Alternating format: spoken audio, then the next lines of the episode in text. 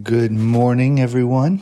I'm going to jump into Psalm 48, and this is really a psalm describing Zion, the city of God. And of course, in the Old Testament, uh, before Jesus, for the Israelites, Zion is where uh, is the holy city of God, where the temple would be in Jerusalem and it was representative of the dwelling of God, the presence of God. And so it was very significant. And uh, when Jesus comes, the the dwelling place of God is no longer in a building, but is in uh, Jesus.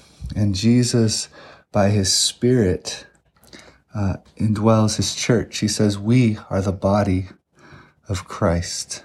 We are the household of God. And so the dwelling place of Jesus is, uh, of, of God by his spirit is no longer contained in one place in within walls, but within a people. And this is beautiful. And so as you maybe read through this psalm once more, perhaps we could say, uh, infuse it with the meaning that the Spirit of God dwells within the people of God, which is the church. And the church can dwell on the steadfast love of the Lord. And what the promises regarding the city of God are for the people of God, the church. And perhaps as we go throughout this day, we can take verse 9 to heart and carry it with us. We have thought on your steadfast love, O God, in the midst of your temple.